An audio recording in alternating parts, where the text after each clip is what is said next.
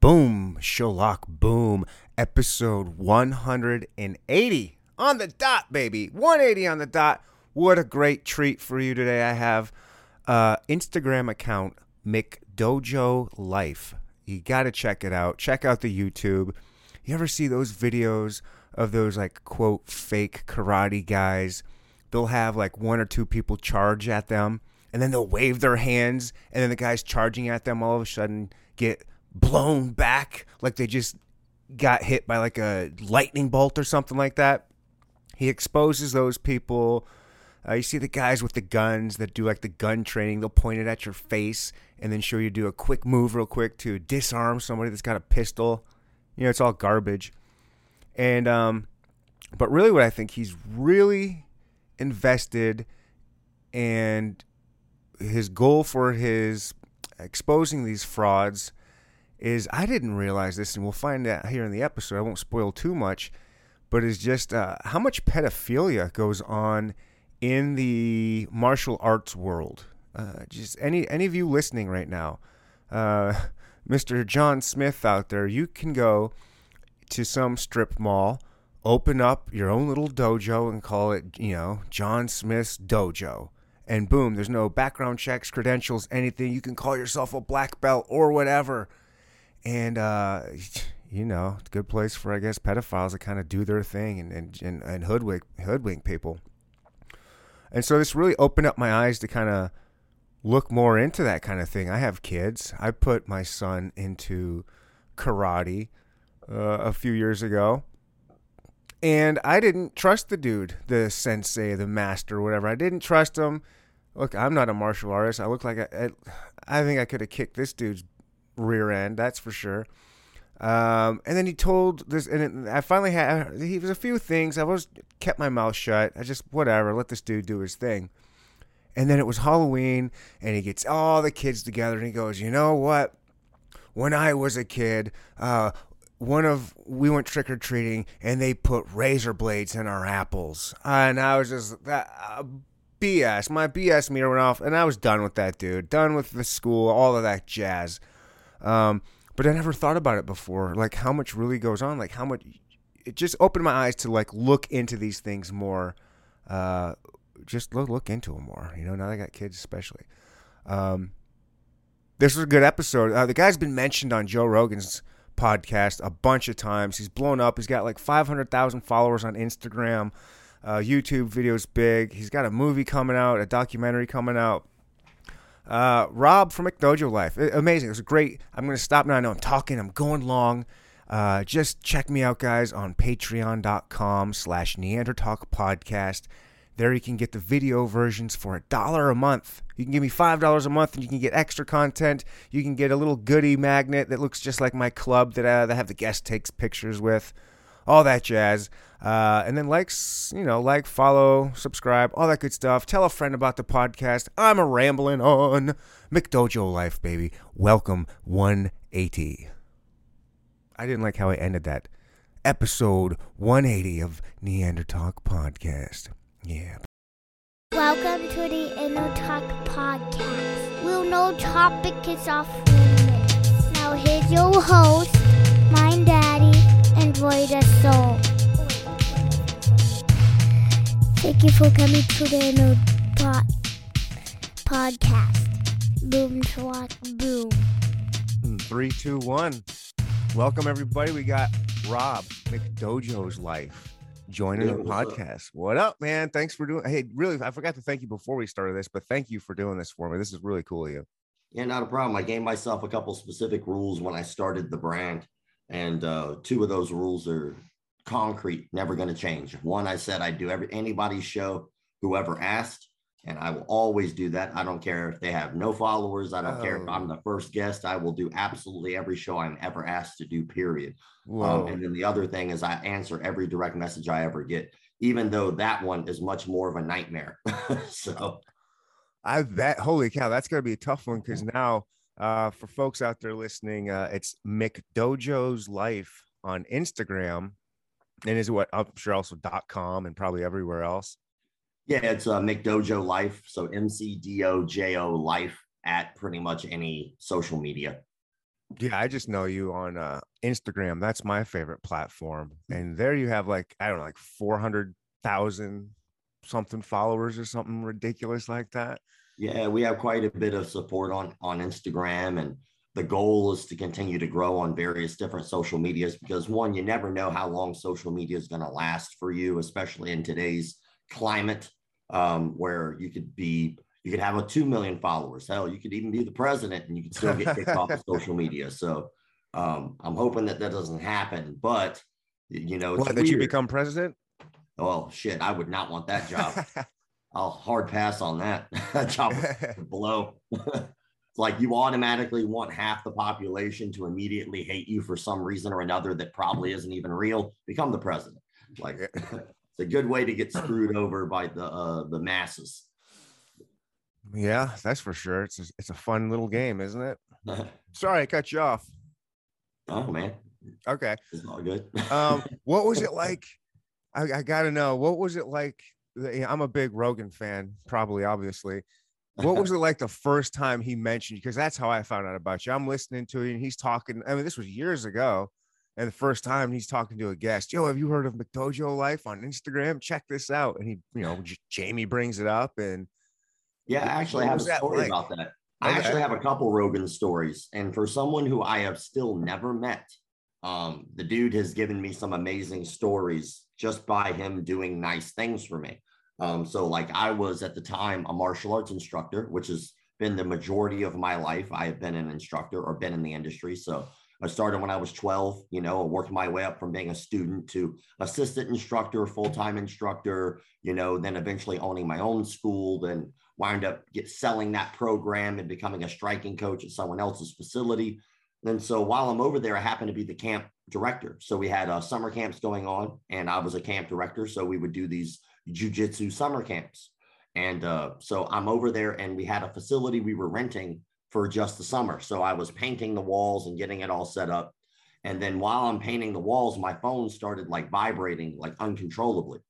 And so I picked it up and I, I didn't even look at it because I just thought something was wrong. So I just shut it off and put it back in my pocket and just kept going on throughout my day. And then uh, we had, you know, an after school program that was going on at the facility next door. So I go over there and start helping out with kids checking out and stuff like that. And then as a parent comes in, they go, Hey, man, congratulations. I go, What are you talking about? they go, Oh, you didn't hear? Like Rogan mentioned you on the show. And I was like, really? I was like, that's weird. So I like picked up my phone and turned it back on. And if you've ever turned on an iPhone when you have messages, they'll have like they kind of come up like a fan, like a wave of mm-hmm. messages will just kind of roll on your screen. And it did it for like five minutes. Whoa. Just, I was like, what the I was like, oh my God, like, okay, that's like a big deal. And so um, at the time, Instagram for me was I wouldn't say it was a newer medium, but we definitely had more followers on our Facebook page, which has since been removed. Thanks, Facebook. Um, we we started rebuilding that, by the way. But oh. um, we had like 150,000 followers on Facebook, and then on Instagram we like maybe had 50,000, and then like that it was like 100,000. Whoa. Um, we were like, holy! I was like, God damn! All right, I'll take that. And then like, of course, you know, I I sent him a message, and I was like, Yo, man, I I truly appreciate that you took the time to to mention my my page on your show meant a lot to me and i just want to say I, I, from the bottom of my heart i thank you for that because what he did all i mean i say all he did but what he really did was just push us forward in the evolution of what we would be doing as a business. Instead of it taking five years for us to get there he did it in a matter of a day. Wow. Um, and so i was like you know because i run my thing like a business. You know i make sure that i'm working on it constantly to try to make it updated and know where our goals are, and standards are set.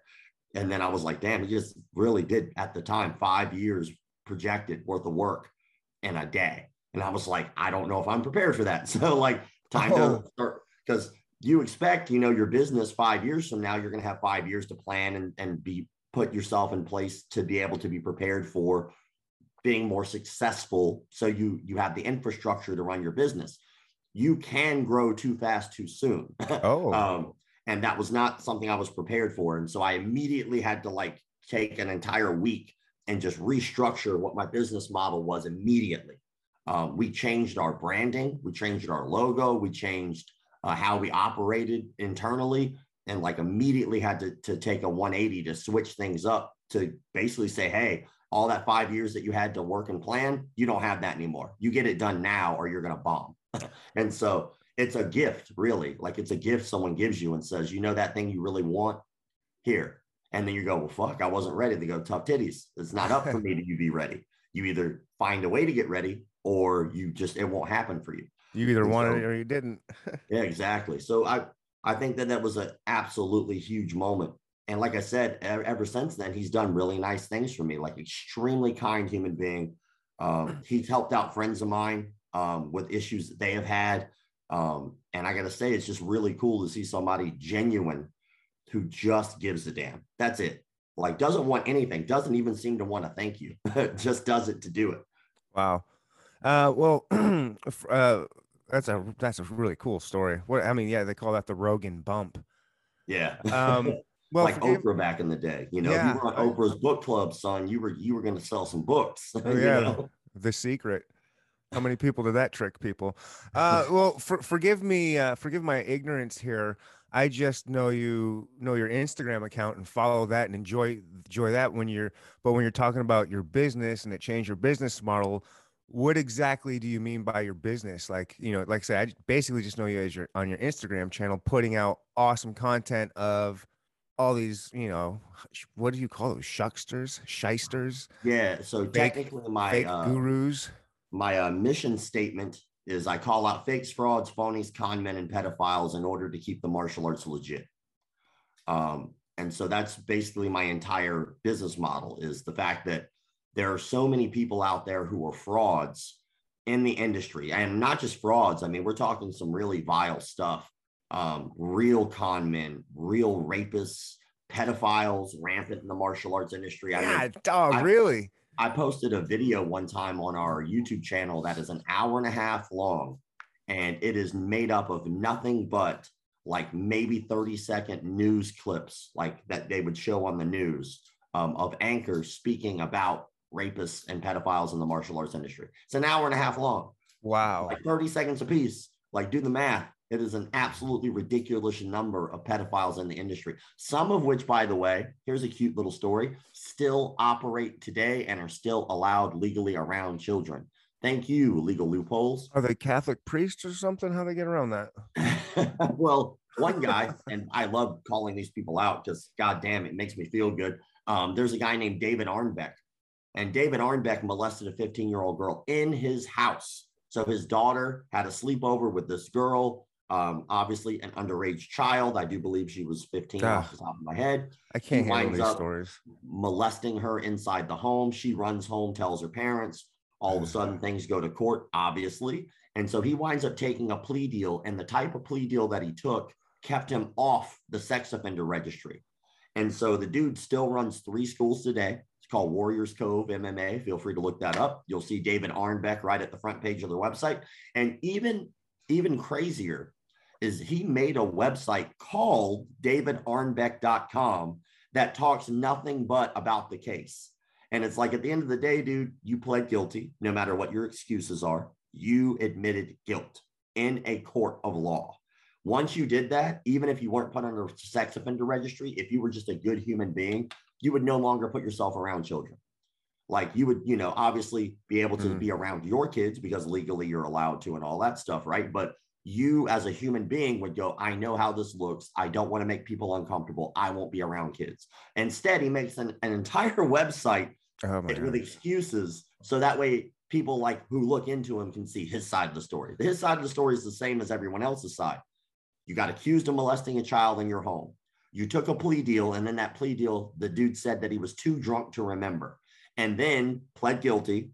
Then that means he got all the charges that goes along with being convicted of guilt and then after that just didn't happen to be put on a sex offender registry. So in my mind if you want to run a martial arts school do that. Make it adults only. Stay away from kids. Stay away from kids. Do a job that does not require you to be around children at that point. You fuck that up. Whatever happened whatever the situation is that avenue is done for you. And so it just blows my mind that the dude's still operating today. And what's even worse is that that's not a hidden story. Like you can just look it up. It's easy to find. And people still pay this man money. They obviously Like, don't know. They don't know the story. They can't, you know, how many people are researching their, you know, if they're just dropping their kid off at uh, quote unquote karate school or whatever the kind of school it is, like how many of these parents are really investigating who these uh these these teachers are? You know, Well, I mean, you should a good teacher, you know, you should. I mean, I, I that's why I do what I do. It's it's one of those things where the martial arts industry is a very strange place. Um, one, there is no regulating body to martial arts at all. So anybody at all at any time can just go, I'm the 85th degree black belt of whatever style I decided to make up, open up a martial arts school and call it Steve's all you can eat Chinese food emporium in karate. You know, you, come for the karate, but you stay for the egg rolls. You know, and then after that, decide that they're just going to open up a school. And people, as long as they're charismatic enough and good at business, they can just operate, and no one's going to call them out on it because no one can actually stop them because there's no law to stop a chuckster. And so, I actually started McDojo Life specifically because of a conversation that I had with a student. So at the time, I was a program director at a jiu-jitsu academy. Uh, I ran their kids program and their striking program and did most of the paperwork. So I wore many hats. and so I'm at the desk one day. My boss calls me and he goes, Hey, man, I'm not feeling very well. Could you do me a favor and just teach the class for me today? And I give him credit. Like that was probably the only time this dude ever called out sick and call it fate or irony, or I don't know what you would call it, but the only time I remember this dude ever calling out sick quite literally changed my life. So like I wind up uh, going on the mat, teaching class, super basic stuff, arm bar, triangle choke, transition between the two, and then spar. Then after that, because it was a noon class, most of the dudes there didn't work, like because they were there for the noon class. So they were either off for the day or you know financially well to do. So we're shooting the shit after class, and we got on the subject of McDojos. And so as we're talking about that for a good 30, 45 minutes, there was one guy there. It was only a second class ever. After everybody left, he pulls me off to the side and he goes, Hey man, I'm a little embarrassed. He goes, You guys were talking about something called the McDojo. He goes, I don't know what that is. It's only like my second class. Could you like maybe explain that a little bit more to me? And so I did, which has since kind of become the basis of the five rules of the page. Um, but when I explained it to him, he asked me a really simple question. And I don't know why it never clicked, but he said, How come no one does anything about that? I was sitting there thinking about it. I was like, That's a good ass question. I was like, I really have no answer for you. I don't know why people don't talk about this more or bring it up more. So I researched it that night because I couldn't stop thinking about that question. And then it boy, it came to me that there was only one website at the time that even remotely was trying to talk about it. It was called bullshido.com. Oh, cool. And Bullshido was a forum, but all it really was doing was it was just people bitching. Like there was no real resolve, there was no real solution. It was just like this guy sucks. And I noticed there was a lot of dick waving in there. Like people were just making fun of things that probably shouldn't have been made fun of. And then I realized, like, well, in order for you to fix the problem, you have to define the problem. If you can't define the problem, you can't fix it. And so that night I sat hmm. down, I started like writing up. I was like, well, what is really a McDojo? Because if you ask a whole bunch of different people, they're going to give you different answers. Some people are going to say it's a belt factory, like they just give away belts. Well, that's weird because there is no standard for that. So, like for instance, if you go to Taekwondo, people in Brazilian Jiu Jitsu will make fun of guys in Taekwondo because it only takes them two to three years to get a black belt in some organizations. But meanwhile, BJ Penn got his black belt in three years, but they don't make fun of that guy. You know, Right. it's like, well, well, he earned it. No, the fact is, is that he did your style, and so you respect it. You just don't respect the other style, but that doesn't make them fraudulent. It just makes them different. So that about how long it takes you to get a belt can't be the answer. Then some people will go, well, they charge too much. Well, that's subjective. Just because you can't afford it doesn't mean other people can't. You wouldn't call a Lamborghini, you know, like a McDojo car because it's expensive. It just means you can't afford it. And so that couldn't be the answer. So I really defined five specific rules that were universal that I have yet to have anyone disagree with. And um, which is amazing to me because I would have figured there would be at least one person be like, no, that doesn't count. Um, but then after that, it kind of got the ball rolling. but what are those five rules? Uh, one, no pedophiles. Um, you shouldn't have pedophiles in the martial arts industry. If someone's been convicted of pedophilia, um, they should not be around the industry, primarily because there are a lot of children in the martial arts industry, and pedophilia is rampant in the industry. I never thought about that. I never thought, but it makes so much sense. Of course, pedophiles always surround themselves around children. Oh Yeah. man, oh, that's I hate that. That's so scary. I really hate that. All right, so that's rule one. No, no pedophiles. I like that rule. Yeah, yeah, and again, like all the rules I'm about to give you, almost everyone has universally agreed to. Like some people are like, well, that doesn't count like pedophiles, of course. Like, yeah, but that's why it's a rule. Like people are so busy bitching about how long it takes to get a belt or how good someone is that they completely ignore major issues. Like if you typed in martial arts arrested on Google, chances are good within the last week or so, someone got convicted of pedophilia who was a martial arts instructor. I guarantee it. I do news stories every week. Um, so pedophiles is one. Um, lying about your belt rank or your fight record. So in the in martial arts, when you first go to a facility, um, sorry, I'm writing them down so I keep track. Um, but when you go to a martial arts facility, the first conversation you have with an instructor is about them. like you, you want to learn about what you're about to learn. And so they typically give you their expertise and what they are qualified to teach you. So if they're willing to lie to you in the first minute of meeting you, they're going to lie about a shitload more. right. And so lying about your belt rank and your fight record is very important. It's the equivalent in the martial arts industry of stolen valor. If you fought, Oh did. wow. Okay. If, if you didn't, you didn't. And it's okay if you didn't. If you never fought a day in your life, that's okay. No one gives John Danaher a hard time. And if for anybody who doesn't know, John Danaher is the person who is training Gordon Ryan. He trains, uh, taught at Renzo Gracie's facility. He's an absolute legendary instructor. He himself is not a world champion, but that doesn't matter because he's honest and he makes champions. And so that's okay, you know, as long as you're honest. Um, rule number three is unsafe training practices and cult like behavior. So, unsafe training practices and the cult like behavior is something that is really funny because a lot of people will accuse traditional martial arts of being culty um, Mhm. when the most culty shit I've seen actually does come from jujitsu. and I, I'm a purple belt in Brazilian jiu-jitsu myself. I absolutely love jiu-jitsu, but the culty stuff comes out of there. There's a term in Brazilian jiu-jitsu called a crianche. And I'm not Portuguese. Uh, I don't speak Portuguese, so obviously I butchered it. But a crianche was a soap opera character that was very shady and manipulative.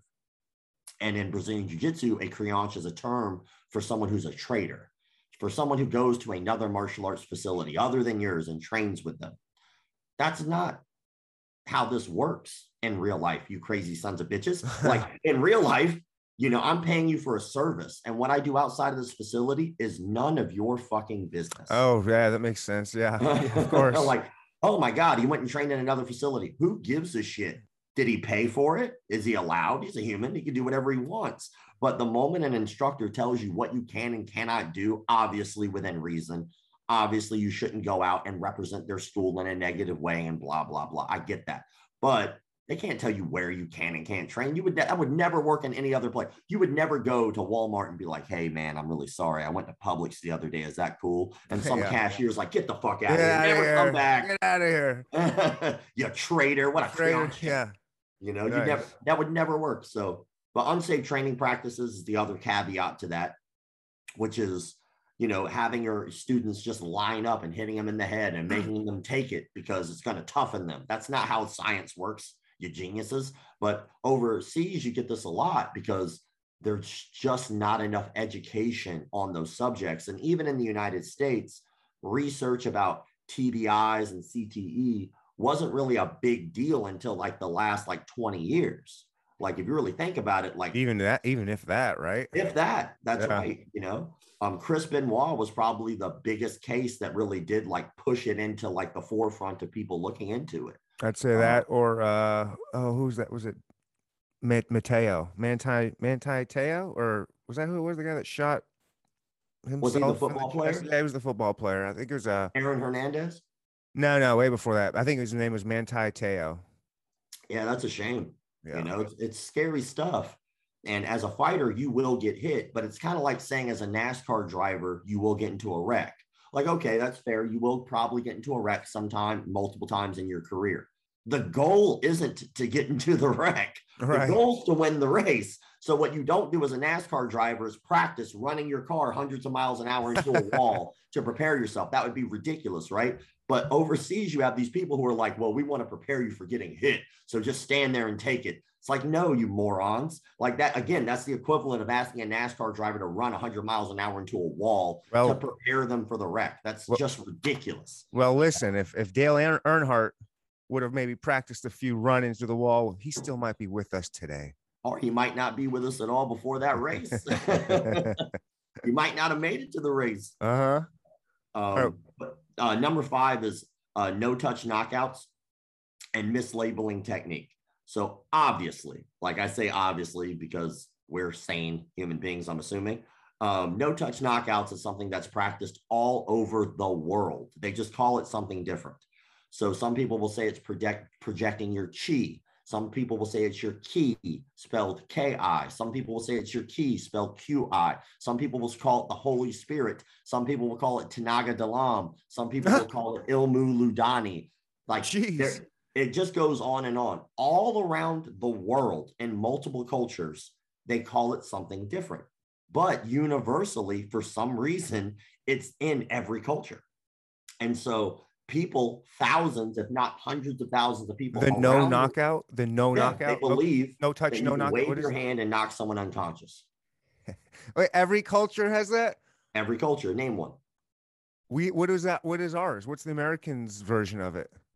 It would basically come through Christianity. It would be the Holy Spirit. So you'll see stuff like that with televangelists who wave Oh yeah.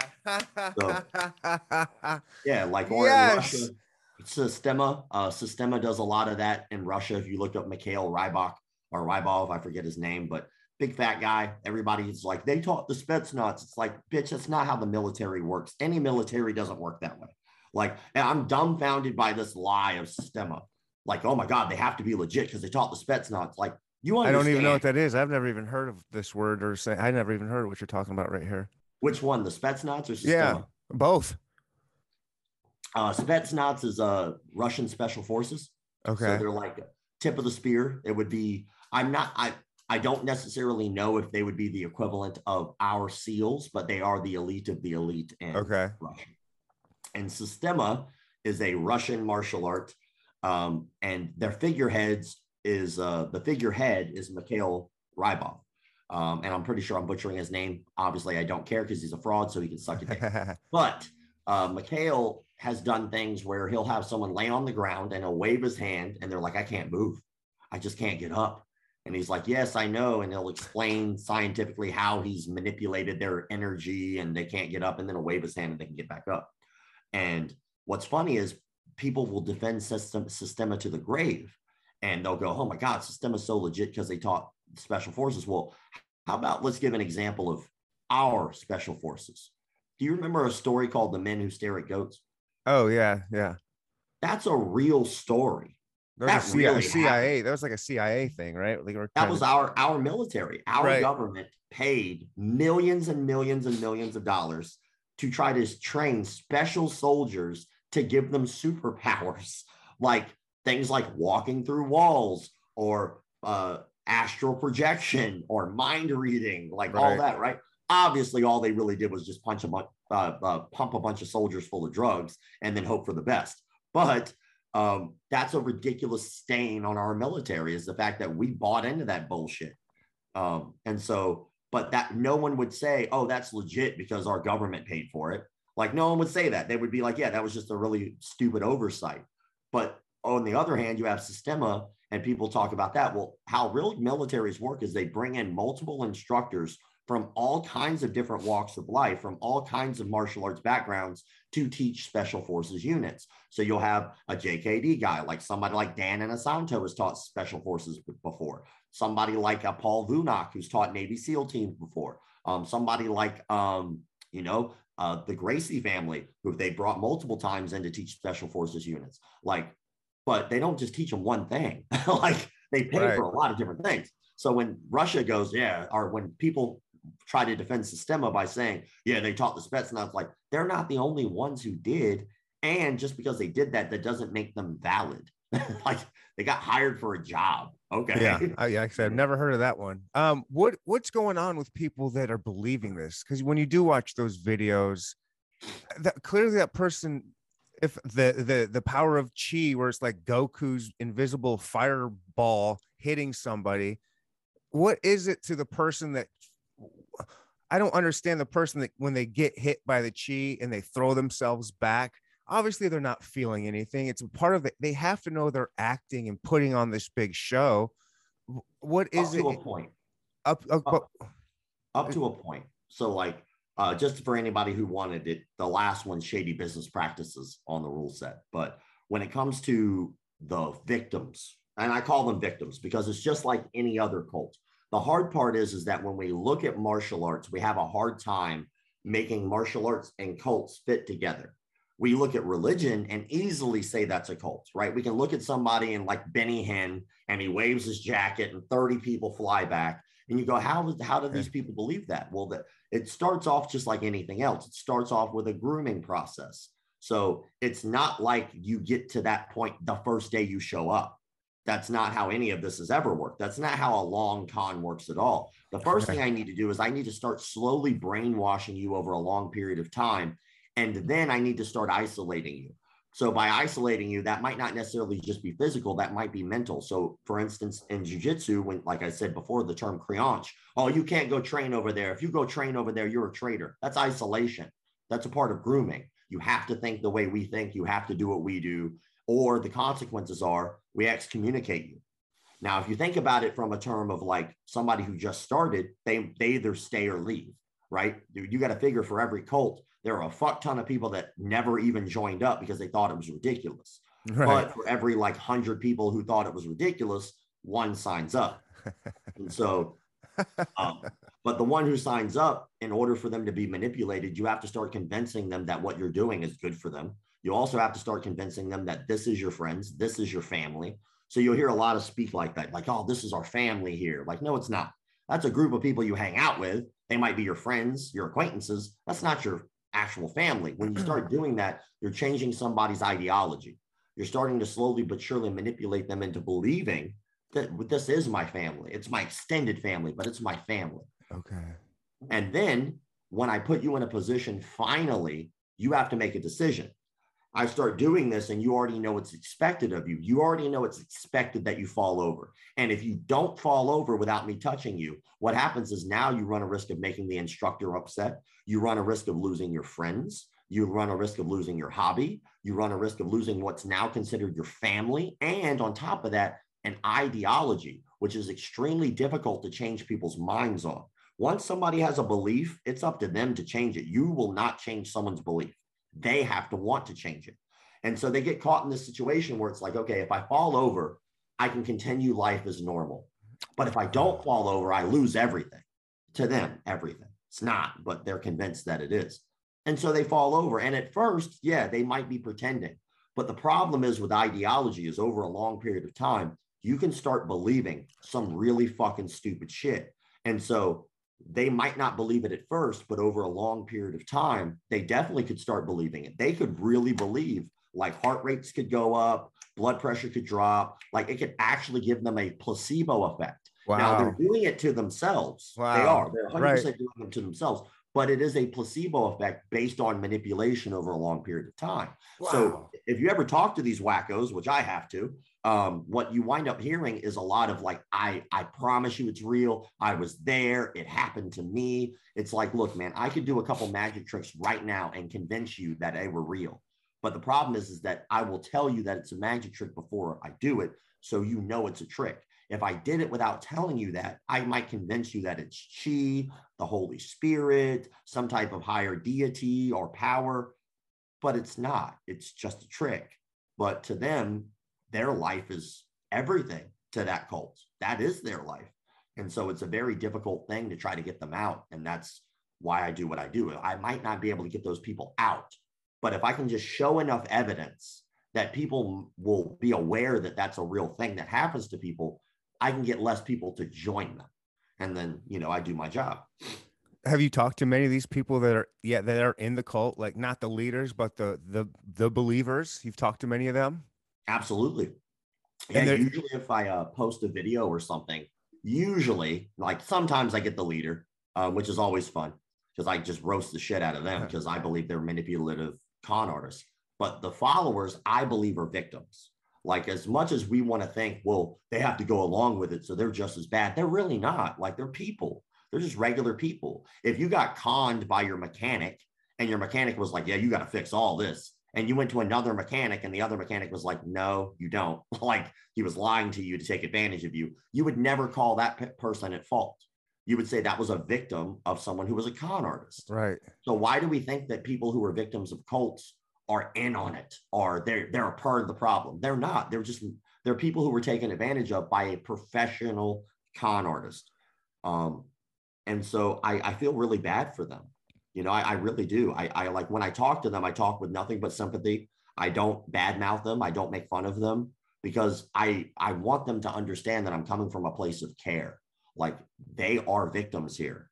They just don't know it because they're so ingrained and indoctrinated into a belief structure that a manipulative professional con artist has given them that they're not aware of what's happened to them. And we did a documentary, um, which we're working on distribution right now. Uh, I was so going to ask you about that. Yeah, I remember. Uh, I don't know, a couple years ago or so that you started started putting that together. Yeah, it was like we started three years ago, but we started right before COVID. And we weren't aware that that was going to happen. And of course, that screwed up a lot of things, but we kept barreling forward anyway. Um, but while that we did that documentary, we actually uh, interviewed some cult experts and psychologists and tried to learn more about the side of the victim. Like, how does this happen to you? And they universally, all of them, I think we we spoken with five, six. sorry, we spoke with six. Um, and all of them universally said the same thing without us like guiding them to an answer, which was there are three things that seem to be universal for people to follow into cults. One, people who are typically well paid. Poor people can't afford a cult. like they can't afford it. Like they don't have time. They're too busy going to work. They're too busy going to their jobs. They're too busy supporting their family. They're poor. Their whole life is a grind. They do not have time for the extras. Oh wow. So, Okay. uh, so the next one was well-educated people. Uh, well-educated people are usually more likely to fall victims of cults because they continued their education. So if you think about it, when they start as preschoolers and they start education before even going to elementary, then they spend the next 13 years, kindergarten through thir- thir- or 12th grade, 13 years on top of that. So now they're probably at least 15 years in from preschool to, thir- uh, to 12th grade. Then after that, they decide to go to college for another eight years, if not more. So their entire life has been nothing but education. So what do they wind up doing? Continue their education. It's what they know. And so they'll go to the Tony Robbins seminar, the Gary Vee seminar, because they, they're looking for to better themselves somehow. Okay. Or they'll go to the guru seminar. Why? One, those seminars are very expensive. Poor people can't afford them. But two, they're also looking to get educated. There's something they don't know, there's something they want to improve, and they think this person will provide that opportunity for them. And then the last one, which is the most important one, people who don't think they'll fall victims of cults are the most likely to fall victims of cults. Um, and that's a pretty easily. And, and by the way, just to give you an example of those last two, there was a movie called uh, documentary called Wild Wild Country on Netflix, and those people literally built a town. They built an entire town because the cult was made up of doctors and lawyers and architects and engineers. These Whoa. were not uneducated people. These were extremely intelligent people. Um, and then Whoa. uh, but imagine, imagine someone out there listening right now. I could never fall victim of a cult. I just do it. No, we can all fall victim of a con man. And I'll give you a quick test to see how good your resolve is. Um, I'll ask you. All right, we'll just use you as an example. All right, Great. Are- are you a professional chef? No. Do you think you can cook a meal better than a professional chef? Depends on what what your definition of defini- of a professional chef is. Someone that's like a, a chef at Red Lobster or Olive Garden or something. That's not a professional chef. That's a cook.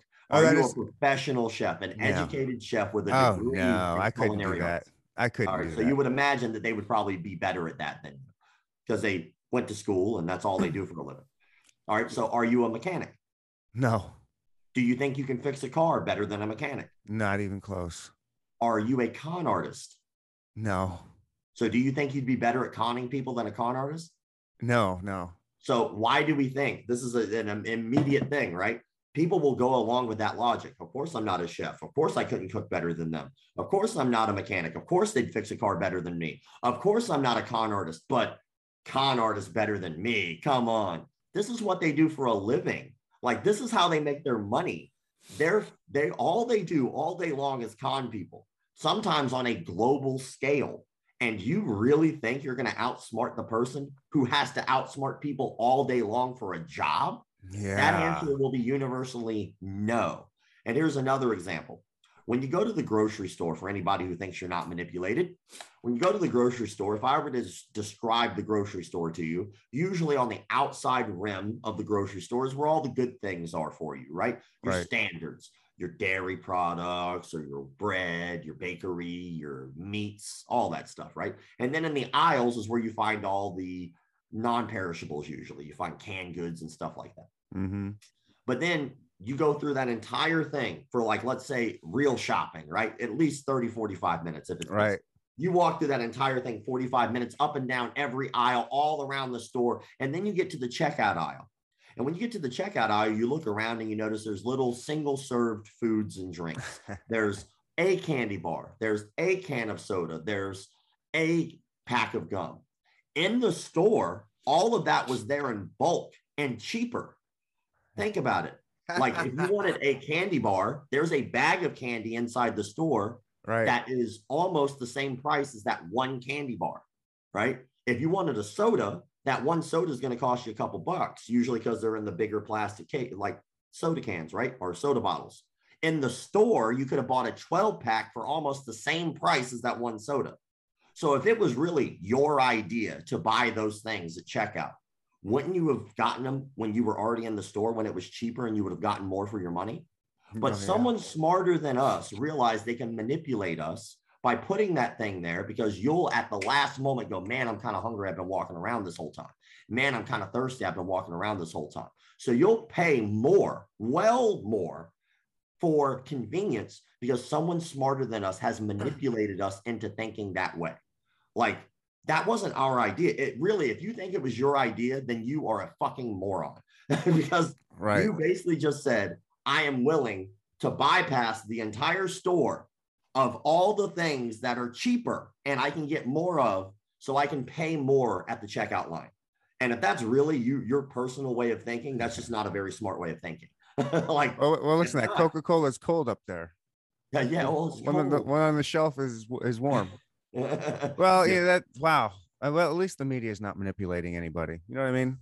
you know, or your government or any political parties or anything like that. Wow, that's so crazy. That makes me want to go like live off in a cave somewhere and just it's just oh my god, we're just constantly getting manipulated. But I think But we it's just it's just a, a fact of life and So i think the, the the crazy thing is is that a lot of people who i've spoken with over the last decade of doing this they during like like let's say the last pres- presidency um they were willing to completely get rid of entire family members from their life simply because they voted differently but they Mhm. still don't think they could be manipulated like first of all I, my personal opinion is both sides of the aisle are going to manipulate you because both sides of the aisle want to continue to be in power. Now, they might manipulate you in a way that will still keep a lot of your interests in mind. Like, for instance, you might agree with more of how you're being fucked by this party than that party. But at the end of the day, they don't give a shit about you. Like, that's not how this works. Um, and so when I think about like all the people who think they can't be manipulated, I just like look at the polls, you know? oh I yeah. was like, look at look at politics, man. Look at people's comment sections. Like people will bring up politics and shit that has nothing to do with politics and still think that they're not being manipulated. Some dude could be weightlifting and they'll mention like Biden. like right. some people will be weightlifting and they'll mention Trump. Like, Yeah. what the fuck does that got to do with anything? Like this dude's lifting weights, man. He's not running for office. like But- social media. That social media's got us manipulated, talking talking about that kind of crap. some people are even happy that you know like that people aren't allowed to speak their minds. You know, like that's Oh. also strange to me. It's like, why? I would- don't. I personally want to be able to spot the assholes. you know, I yeah, I don't understand. Yeah, that whole censorship and kicking people off Twitter, and I, you know, the only people that should be against free speech are governments. But you got a you got a whole party that seems to be against it right now. It's it's weird. I guess it's because it's on their side. Uh, so when you're doing when you post a video, and so you get some of these victims, have you have you gotten any of them to uh like see the light and come back over and be like, oh my gosh, I I didn't understand. I was manipulated. mostly people who weren't indoctrinated. Like what I mean by indoctrinated over a long period of time. Right. Most were fairly new, but I've had victims contact me and tell me thank you. Um, thank like uh, they were like I was associated with this particular group. You had called out this instructor who was the head of that group. I looked into them. I saw that this was not what I wanted to be associated with and left. Um, but that was because they, they themselves were not aware that there were major issues because like you said before people unfortunately give martial arts instructors a lot of power before they ever even get to know them like right off the bat like if you think about it you automatically have to give them power over you because you have to admit that they know more than you that's why you're there And you If have to assume more- they can kick your ass. yeah, so like you're automatically going, and which is a weird standard of of honor and integrity because you can go to any prison in the world and there's probably a bunch of people that can kick your ass, but you've never called them sensei. you know, like Right. when kicking someone's ass become the standard of like being good and noble? Like never ever in the history of anything. Um, but for some reason, you know, people automatically give instructors honor and integrity and respect. They assume that these are tenets that, that those people live by. They forget that they're just people with a skill, you know, and they automatically assume that this person is going to be their everything, their mentor, their dietitian, their strength and conditioning coach, their friend, you know, like, no, they're none of those things usually. They're one thing, they're your martial arts instructor. you paid them for a skill, they provide that skill and help you get better at that skill, but that doesn't mean that they're a certified dietitian. Okay. That doesn't mean that they're Right. a certified therapist. You know, that doesn't even mean they're a good person. You know, that just means they could beat you up and they could teach you how to beat people up. That's it. And uh, but people want to make it so much more than that. It's just not. And when you try to start making it so much more than that, what you wind up doing is doing a disservice to yourself. Martial arts can be a beautiful outlet to do a lot for you. But the only person that's going to do that for you in martial arts, and this is just based off my own personal experience, is you. Like that's the that's the trick. That's the real trick. That's the Kung Fu Panda trick. Yeah.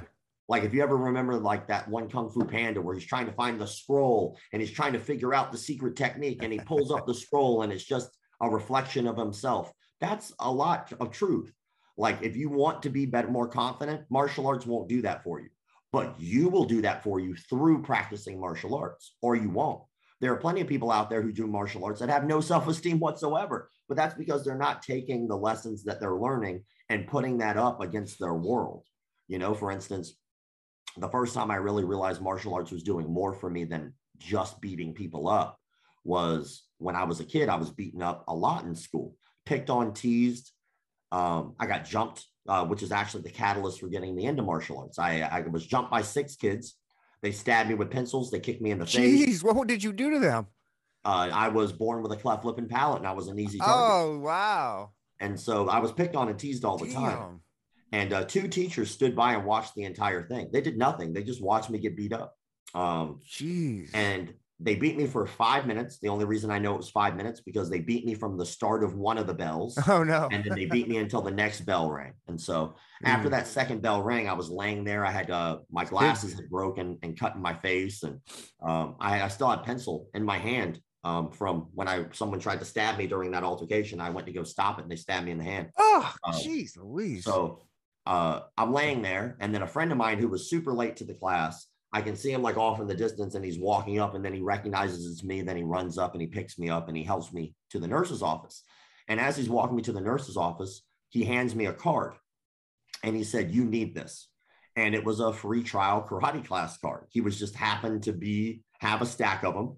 Um, he thought if he can get some friends into martial arts, that you know he can get like some of the like a, a discount on his next month or some shit like that. So I took the card and I asked my mom for it, and She gave it to me the next month as a birthday present. She paid for in full for an entire year. And uh, my life's never been the same since. Um, that's all I've been dedicated to. But from that moment, I never got into another physical altercation in school. Now, it was weird because it wasn't like I didn't want to. I fucking did. like I wanted it bad because at that point I couldn't fight my way out of paper bag. But when I started training, I was training every day, like no joke. As soon as school was out, I was going to the school. I was nice. there early and I left late. I wanted to be able to fight. And the first competition I ever did was a month after I started. Like, did you want to get any revenge? Did you want to get revenge on any of those kids? Like, of course, I'm going to get good enough in a few months or whatever, maybe a, a year or two, the long, the long con of it, and then just whoop them. Absolutely, but it never happened, which is the the crazy part. And it why not? You didn't. You had enough control to stop yourself from doing that. Like, well, I don't know. I, I was I'm hoping, going after them. What I was hoping for was to get picked on and teased again and not let them know. So I didn't let anybody know except for my friend who trained oh. with me oh. that I was training. So I was just uh, training, keeping my mouth shut. And I knew another moment would arise. I fucking knew it would happen again. I was like, they will fuck with me again. And when that moment comes, I am going to beat the shit out of one of them and make a prime example. Like I will put myself into a position where I will most likely have to worry about jail time. Because that is how bad I want to beat someone. Right. And so, but it never happened. And then it took me like into my 20s until I looked back and reflected on that. And I was like, I wonder why it never happened. And then I started to realize that I wasn't conducting myself in my day to day life like I was previously. Like, no matter what I was trying to do and uh, how much I was trying to hide what I was doing, because I didn't want people to know I was training. I was ready to fucking go, but I didn't want them to know that. I wanted them to think I was a target, think it was easy, and then fuck up cross a line and catch an ass whooping. But what I wasn't paying attention to was all the little subtleties of my personality that were changing, right. the types of wording that I was using, what I would and would not tolerate, what I actually was scared of and what I wasn't. Your body says a lot. And so, yeah, just probably just how you were carrying yourself, probably walking a little taller and just being a little more full of yourself. Yeah, I, I would imagine. And at the end of the day, looking back over it, you know, martial arts has done so many great things for me. But the only reason that it did that for me was because I physically went to train and it made changes that I was making to myself. But it doesn't, you don't go into martial arts and all of a sudden sit down and someone gives you an hour and a half lecture on discipline. That's not how it works. You know, you get your ass whooped a lot and you either become disciplined or you quit. You either go train harder, you either go work out, you either fix your diet, or you will continue to get your ass whooped. No one gives you the lecture. I didn't know that. Like no one gives you the actual the lecture on honor and integrity. Like that's half the time in martial arts that I've seen. That's not even close to a thing. You know, it's like nobody gives you these speeches. You just have to figure that out over right. time. And so what happens though, unfortunately, is that happened to me. And that's a story I can tell people and show like, look, this is proof this can change your life for the better. It can be a catalyst for a better you. It can be. But also, it's another thing is that other people can see that, see stories like that, thousands of them around the world, hundreds of thousands of them, and then take advantage of people who are just naive mm-hmm. and go, mm-hmm. Oh, I can change your life. I can do this for you. I can make you better. I do this. Look at um, Diego Sanchez. Diego Sanchez is a prime example of someone you would have never in a million years thought would have fallen victim of a cult leader, but did. Um, it's crazy to me. But Diego Sanchez, everybody universally loves that guy. He is just eccentric, but he's himself, and everybody respects that. Still fighting. He was in the Ultimate Fighter season one. He's like one of the only yeah. alumni still at, at it. And then all of a sudden, Joshua Fabia comes along and he starts manipulating him and he starts like being in every one of his interviews not allowing him to speak during some interviews not allowing him to do interviews on his own joshua fabia had to be there had to wow. be the earpiece. Next thing you know, Diego Sanchez hanging upside down like a bat off of a fucking pole while uh, fucking baby is punching him in the side. Oh, yeah, yeah, yeah. It's good for it. Like, no, dog. Thank God Diego got away from that situation. But I mean, holy shit, what like a crazy thing to think that a cult can infiltrate the UFC. Wow. Hell, Dale Brown. Dale Brown was in a UFC the other day. Like, cults can infiltrate anything, you know? when you're doing these posts and then the the the master the sensei or whatever the instructor uh, confronts you or, or or messages you, how do those usually go? Like they're pissed off, or are they trying to get you? Like, no, no, I am legit. Like I'll show you. Like what what? Almost universally, they're pissed off. I'm like, I would, I wish because it almost like solidifies my thought process about them. Is like uh, the reason I've never been hit with a slander or liable lawsuit ever, and the decade I've been doing this is because I have the facts. I quite literally look at facts and I don't call people out unless I had a track record of shit that they've done negligent or fraudulent. And whenever they contact me, like, I'll give you an example. So I did get contacted by uh, an instructor one time, and his name is Idan Abolnik. Please, please look this man up. Okay. I did a video about him. The video I did is called Idan Kala- Abolnik. Idan Abolnik, and he runs a system called Kala. And um, anyway, so I put out a one like minute video on my Instagram page, which I always do, right? I don't say much. I just post like maybe one sentence and I just post that up and people can watch and make their own opinions and have their own thought processes and conversations in the in the comment section. So I post this up about the dude and then the dude immediately, like we're talking within 15 minutes of this getting posted, some one of his students contacted him, showed him that I called him out, and then all of a sudden he goes on his Facebook live for like 15 minutes on a rant about how I'm wrong and how ridiculous it was. And ironically enough, I go live every Monday, Wednesday, and Friday on Instagram, and I let anyone join the live. And I do that specifically because I call so many people out that if they ever want to have something to say to me, they can come talk to me in a public forum. I'm there. I'm not hiding. Anybody can do it. And so somebody on went on my live while that was happening, and I was unaware this other guy was going live at the same time. Oh, nice. And so on his live, he was talking shit about how I would never like con- contacted him, never confronted him, don't know shit about him, and I'm too scared to talk to him. I'm like, bitch, I didn't even know your personal shit. Like, I just saw a video. I didn't even know who this fucking dude was yet. I saw a video. It was quite obviously fraudulent. He's doing gun disarms with live ammunition. Like, there's a real bullet in that gun he's disarming. And so he'd do the gun disarm and the gun would go off above his head or go off beside him. And in my head, I'm like, that's fucking dangerous. You can kill somebody. And as a matter of fact, in South Africa, it's 100% illegal. That is negligence with a firearm. And he did get kicked off that gun range. But all that stuff I wasn't aware of. I just saw the technique. So I'm live and somebody was like, why are you too scared to talk to him? I'm like, I'm not too scared to talk to him. It's like, bring him on. I'm like, Yeah. come on. and then they kept talking shit. I was like, why are you still typing? Just bring the guy on the live and we'll talk. And we did. And we had a very mutually conducive conversation. It was very good. He had said some things. I said some things. It was never disrespectful. And we just had a conversation. But then after that live, because there were a lot of people who knew him and his track record, I got sent some of the most outlandish shit I've ever seen in my goddamn life.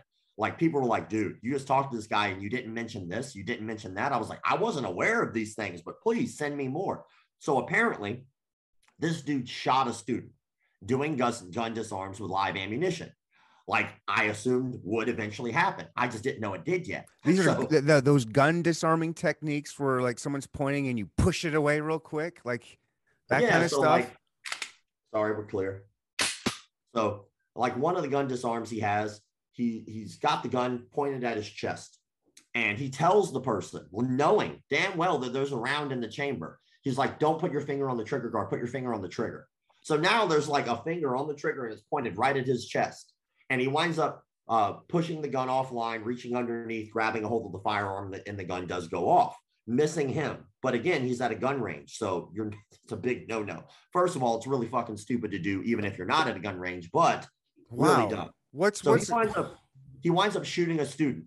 He admits that he did this. All this is on my video that I did about him. He admits that he shot a student. He does not deny that. And people are like, well, he at least he admitted it. Yeah, well, okay. you can't deny that. Yeah. Like he can't like why would he lie? He's already caught doing it. Like there's evidence. Like him lying about it would just be Oh stupid. And so that's the first thing on the record. Then come to find out that multiple times, whenever people talk about him, about his particular system, he challenges them to fight. And multiple times, people have accepted where he's in the same city. And then they, the people that he challenges show up to the location that has been designated for them to have this challenge fight, but he never shows up. of so, course not. yeah, but like then next, because again, the only reason I bring that up is because his cult followers are like, "Oh, you never say that to his face." I'm like, many people have tried to say it to his face, and many times he has a track record of not showing it, like evidence of him not doing it. But the icing on the cake to me was that he set up multiple seminars around the world. And I have proof that at least three of those seminars, he had all of these people who were going to be at the seminar paying full upfront for like a several day seminar, which is quite a pricey bit of money. Then he never shows up. And so these people contact him and go, Yo, we'd like a refund, like you didn't show up. And he refuses. Well, that's fraud. Right. that's legitimate fraud. That is the definition of fraud. And so I put this video out, and every last piece of evidence that I put out was followed by a screenshot of him himself admitting to what I said. He admitted that he won't give these people their money back. He admitted that he shot a student. He admitted that he didn't show up to any of those fights. All that stuff he himself admits to. So I put this video out. And then immediately, immediately, I get bum rushed by his cult followers, right? And then I'm like, he admitted to everything I said. What's the issue? And like their only problem is the fact that he is him. That is their problem. They're mad that I called out the facts of what he has done and that I am making fun of their cult leader. And like every time, universally, I would say, What did I say that was incorrect? And to this day, even from him, I have not gotten an answer. Human beings are, we're just weird creatures. How, how do we just get tricked so easily and then just fall into these cults like this where no matter like just all you're like like I'm finding out now there's the craziest I never thought there'd be I mean they're like little gods to them. Like why? Because this guy is teaching you quote unquote how to disarm somebody with a live I, I can't get over that. He's got no trigger discipline and he's got one in the chamber like that I, don't know how you don't get put in not put in jail for something like that. Because like, it was I, in South Africa. That was it. Oh, like okay. I, I, contacted the gun range. Actually, I'm sorry, the gun range that he was on contacted me South because Africa. I put out a video, okay. and then um, the when I put the video out, it got went pretty viral. And so someone in South Africa contacted the gun okay. range. They were like, "Isn't this your gun range?" and they were like, "Yeah." Like, and then so that guy contacted me, and even crazier, apparently after they found out like about this video they had already found out before i got it by the way so that this had already passed they had already kicked him off the gun range but when they kicked him off the range they also filed a police report because he was handling a far, firearm negligently which is a big no-no in south africa and so but in south africa those police give no fucks. And so they got the police report. They were like eh nothing we oh, okay. you know? what are do you have any uh good stories of like people locally around you? Are there any bad actors around you that you've confronted or? Um where are you? La i'm a, where are where are you located by the way? I'm in florida. Florida? Oh shit. There's probably stuff going on in every four blocks from you. Well we have ashida kim who is in florida um ashida kim is like this uh i i would say he's a ninja like but he's definitely just an exaggerated liar. like, but so Ashida Kim wrote like several books about his life. These are supposed to be autobiographies, but they're basically just softcore porn. oh, nice. so it's just like his sexual prowess. That if you saw this dude, it was it's even funnier because he's like maybe five five. He's like 120 pounds wet, like oh, wow. frail. And talks about his, his masculine prowess. Um, but he has this challenge online, which I find absolutely hilarious. You got to look this shit up. Go to Ashida Kim's website. It's really easy to find. But he has a $10,000 challenge to anybody who wants to fight him. And one thing Ashida Kim is good at is not martial arts, but it's writing. He writes very well. And so he that's why he's written books. And you you would imagine that this dude's life should have been a writer, but rather than doing the thing that he's actually talented at, he wanted to do the thing he has no talent in, which is martial arts, and just wrote about how good he is. Um, and so this $10,000 challenge has three caveats, right? One, the $10,000 challenge is not up for grabs. You have to pay him $10,000 to fight him, period. So it's like it's 10 G's just to fight him. He'll accept it. The next caveat, you have to have $2,500 in escrow. Has to be sitting in an escrow account. You have to prove that you'll be able to pay him. The next one, he gets paid no matter the outcome, but If you don't show up on time in the ring on time, you automatically forfeit and he wins. Also, he gets half the door. He also gets half of any other sales that go on in the facility. So now he's basically put himself in a position where the only way you can fight him is if it's in a pro fighting setting because now people are paying money in order to, to attend. Mm-hmm. So now that's a professional fight, right? And so, or it could be an amateur fight. But at the end of the day, once he starts getting paid for fighting, then it automatically becomes a professional fight. So it's very tricky in the wording. But when I'm looking at this dude, I'm thinking, I'll do that. I think I'm going to do that. So that's eventually going to be a goal of mine is I'm just going to like get all that money together and just put it exactly how it states, set up a fight and just see if he can death touch me. Cause the guy actually has, we have him on camera saying that he can dodge bullets. Like straight up, we have him on camera saying that he like talking about stories about the death touch. Like the guy is absolutely insane. Oh man. I love that. Florida boy. I love, yeah. Well, that's where, uh, isn't that where, uh, Kimbo Slice started? Was that Miami? Yeah, like, like and then, uh, get one of them backyard brawls going with this guy. You can charge people out the door. Does he say it has to be a professional setting? I mean, use some kind of. Well, in order for brawl. me to be able to show other people, I can't necessarily just break the law for that guy. So, what do you like, mean? You well, can't like, let the backyard brawls are fine. Someone else can just record it on their iPhone, and you know. Nah, homie, I'm I'm not in jail. I don't plan on going to jail anytime soon. So I would just contact a promoter on an amateur card and just talk to them and see what we could get done and then just have an actual audience instead of a backyard thing. Like i would want an audience. I would want to at this point my goal would not be to hurt him because he's an older man. My goal would be to show how he can't hurt me. Um, you know like you're gonna hit me with the death touch? Okay what am i gonna die in 75 to 80 years? Okay that was gonna happen anyway. I'm like sorry brother. Like i hate to hurt your feelings but i'm pretty sure i'm gonna die well before that. So it ain't gonna be because of your death touch it's going to be because some fucking ninja out there in the world got upset that I called out their instructor and they're going to pop out a bush and hit me with a poison dart or Ooh. some shit. Oh. Ooh.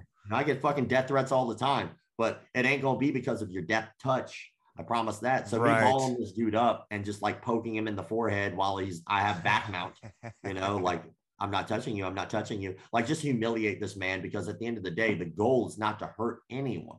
Right. The goal is to get people from not being hurt. Like people tell me all the time, you should just go to these places and just confront them. I go, that is the dumbest shit I've ever fucking heard in my life. Like, I, so people, people really do. They want to be entertained, but they don't think about the consequences of the actions. So they're like, we want to see these people get beat up. What will that actually solve? Like it's happened a uh, few times. Like you've, I've seen a few of those videos where, where the, the big, you know, the dude, the real, the real guy beats up the fake guy, like the fake instructor. Yeah. What what happens after that? Does the Nothing. school just fall apart? No, no one quits, no one leaves. That's not how cults work. Like you have to remember, like cognitive dissonance is a really big thing in terms of deciding if you're going to stay or leave with a cult.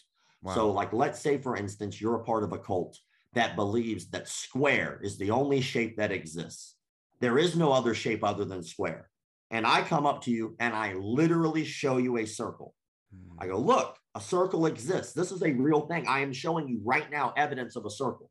And they will tell you all day long how you were absolutely incorrect. They'll go, no, that's just a square. When you just cut off the corners of a square, that's not a different shape. It's the same shape, right? And so a circle will fit inside a square. Like, so they'll they'll try to convince themselves the lie. Right.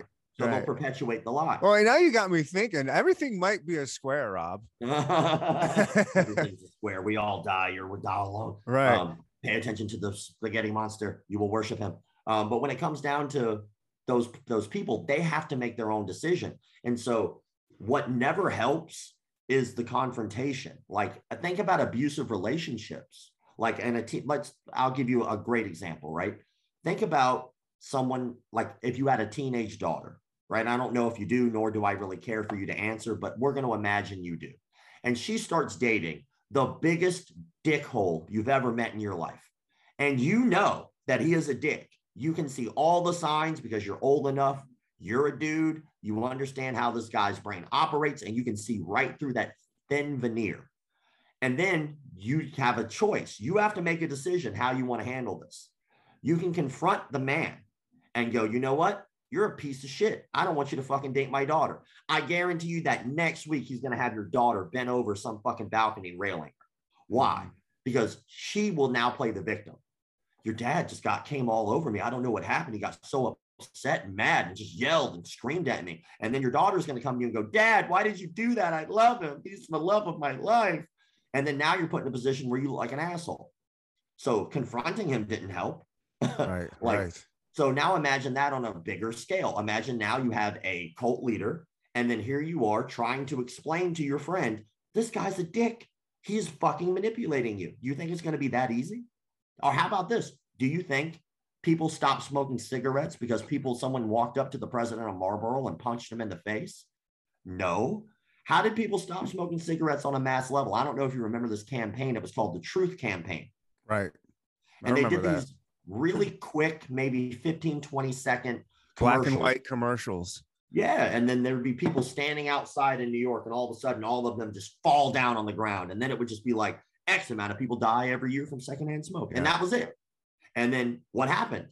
Mass numbers of people started diving off the smoking bandwagon because they started showing people with tracheotomies, with people. Oh, yeah, that one. with- I used to do. I used to smoke for a back a day, and now this is my Exactly. voice. the smoking sucks. Don't fucking do it. Brr. you know, and so, but that showing people the truth allowed them to make their own decisions as to what they Right. wanted to do. If you would have just beat the shit out of the CEO of Marlboro, you would have never changed anything.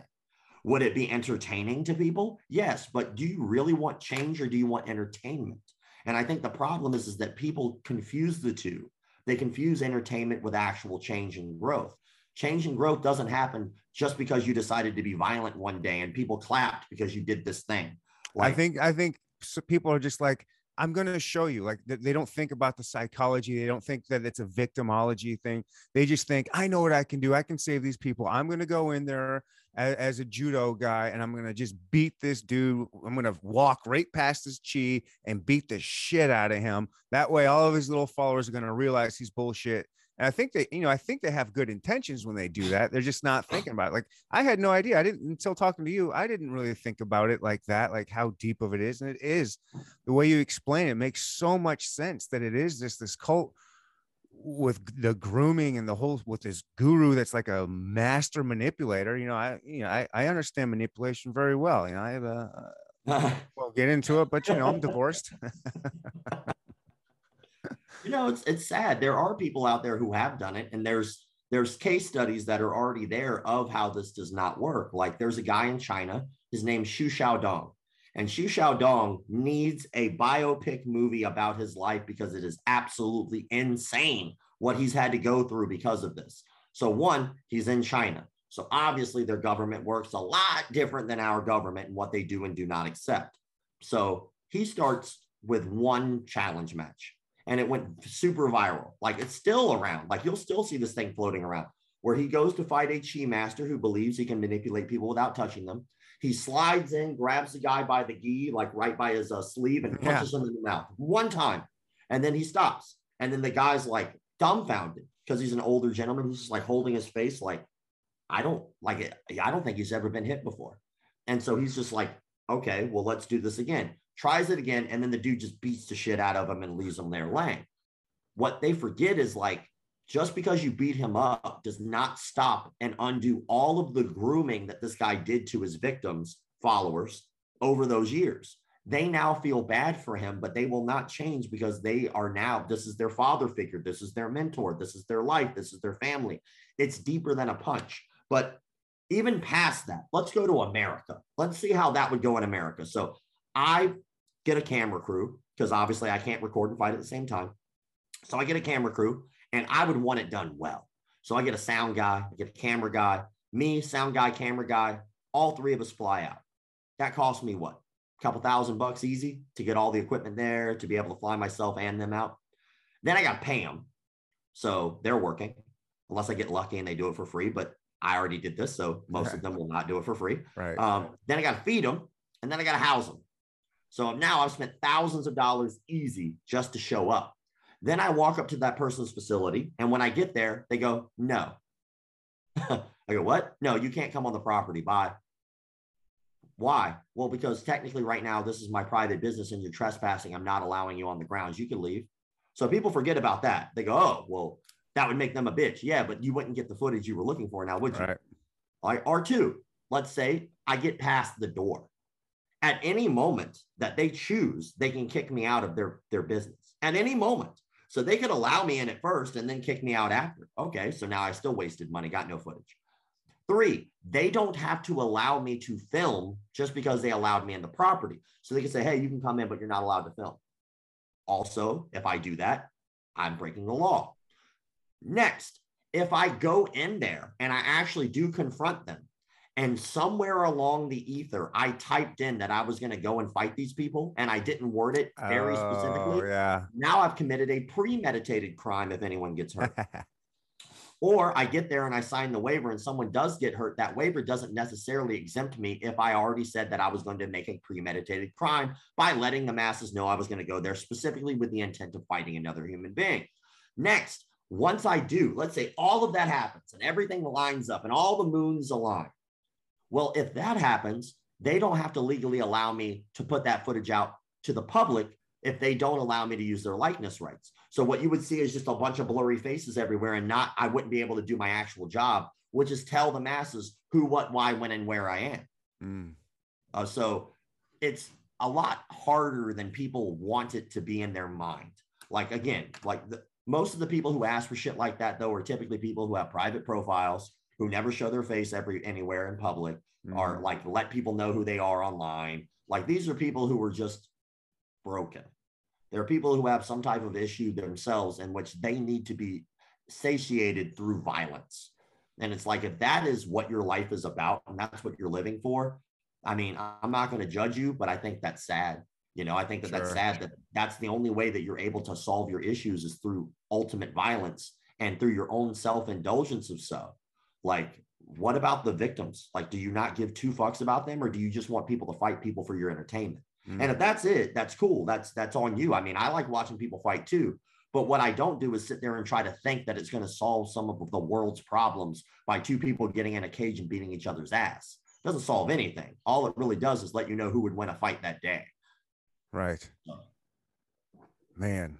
Wow, this was fascinating. Rob, I really appreciate you doing this, man. I, I love your I love your rule that you, you know, I kind of said the same thing when I first started this podcast. I've been doing it for about four years now. And uh, I've been wanting to get you on for a while. And this is just, yeah, this is exciting for me. I really appreciate someone like, you know, I, I think you're like a big, you big name type thing because you're following and what you do. And I, it's really cool to talk to someone who uh, I'm a fan of. Like I'm a fan of, of what you've done and and your page and everything you do. And I think it's really cool. Uh, I didn't know how much you cared, and I didn't know that you had like this real caring statement and belief that it, you look at it from kind of an outsider's perspective and just like, oh, this is just fun entertainment. It's a fun page. I didn't really think about how much help it's actually doing, and to see that you're really invested in it and it means something and you're doing it for the right reasons, man. That's really cool. That's awesome, man. I appreciate it, dude. I Yeah. think that I think that sometimes what I do is misunderstood because I every, everything I've done on the page is very purposeful. Yeah. Um, and I think that some people can look at that purposeful content throughout the years and just see it as a meme page. Like they Mhm. look at it at like any other meme and just kind of laugh at it and move on with their day. And some people get that. But what I've noticed is universally over a long period of time, almost everyone has the same cycle of behavior on the page. So they'll start and they'll think it's just funny. And then the next step is disbelief. So they'll they'll go, "Oh, this is really funny." And then they go, "There's no way people could actually believe this shit." Like fortunately they do because I provide all the evidence. Just go to our YouTube channel, full breakdowns there. You can see all the evidence. People really believe this shit. Then next is they'll get mad. They'll go, "Man, I can't believe." Like then that really starts to sink in because they realize this isn't just an isolated incident. This is worldwide. This is happening all the time. And even in places like Indonesia, military, the military is being taught that they can knock people out with their mind. Like, like this isn't just an isolated thing. And so after a while, what happens is people really start to understand that this is more than just a thing to laugh at. It's funny at first, for sure, until it's in your backyard, until it affects a friend of yours, until another kid gets raped, until another kid gets killed by a shady instructor, until you know, until another fraud hits and, and steals one of your friends' money. Like it's all fun and games until all of a sudden it starts to affect you. And universally, universally, I hear the same bullshit that is a fucking cop out. People will say, I'll just worry about me and my students, and that's all I have to do. I won't worry about those people who are doing that shit. Okay, well, let's go down that process. I want to go down that thought process with anybody who actually believes that fucking nonsense. Mm-hmm. So let's say martial arts is a building, right? It's a high rise building, and on each one of those floors is a different martial arts school. Karate's on one, Taekwondo's on two, Jiu-Jitsu, Aikido, all the way up, right? Thousands. And you walk up to the front desk every day to check in for work. Hey, hey, Susan, how's it going? Yeah, I'm going back up to three. Thank you. You get your key card, they buzz you up, you take the elevator up. And every day you look over and you notice there's an asshole trying to burn the building down. but you're just going to worry about you and your people, and everything's going to be fine. That's right. bullshit. Because what you're doing is you're now ignoring the problem, making you inept, making you a part of the problem. You're so fucking enamored with your own shit and your own ego that you can't see the forest for the trees that that motherfucker is going to burn this building down and you're a part of it. And not only a part of it you aided them by ignoring them. The opposite of evil is indifference. Or the opposite of good is indifference. Mm-hmm. sorry. So the opposite of good is not just people doing bad shit. It's good people refusing to do anything to help stop bad shit. There it is. You know? Well, there's an old saying, you know, either be part of the uh, solution or be part of the problem. Rob, you are definitely part of the solution. Uh, I hope all the instructors out there are paying closer attention and, and trying to get this uh, be you know put out put out these fires, turn into firemen, all you martial arts uh-huh. instructors. I gotta get out of here. I gotta go see the dentist. Uh, Rob, I really do appreciate this, man. This was this was awesome. Uh, want to leave here with uh, how people can find you and plug whatever you'd like to plug. Yeah, for sure. You can check out our stuff, uh, McDojo Life, pretty much on anything. It's the McDojo, I do believe, on Facebook because we got kicked off and wind up coming back, um, getting keep building that back up. But if you really want to learn, really learn about who these people are and, and learn the facts about what they've done, just go to our your YouTube channel. Like our YouTube channel does in-depth studies on who these people are. You can learn about their culture, their history, the evil things that they've actually done and busted for. All that stuff is on our YouTube channel. Nice. Uh McDojo Life on YouTube. That's it. Beautiful. All right, my man. Appreciate you. Not a problem. All right. Uh this will be up soon. I'll let you know when it's up. Cool. All right, we're out of here. Bye.